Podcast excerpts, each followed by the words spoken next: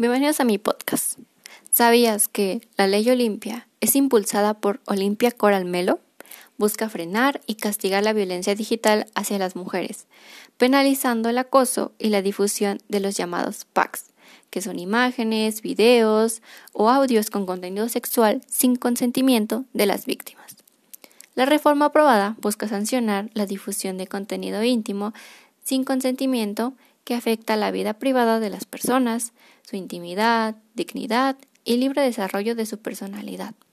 La ley Olimpia obliga a la autoridad competente a bajar o bloquear de los espacios públicos los contenidos difundidos sin consentimiento de las personas denunciantes, como medida de precaución e inhibición de la conducta conocida como violencia digital.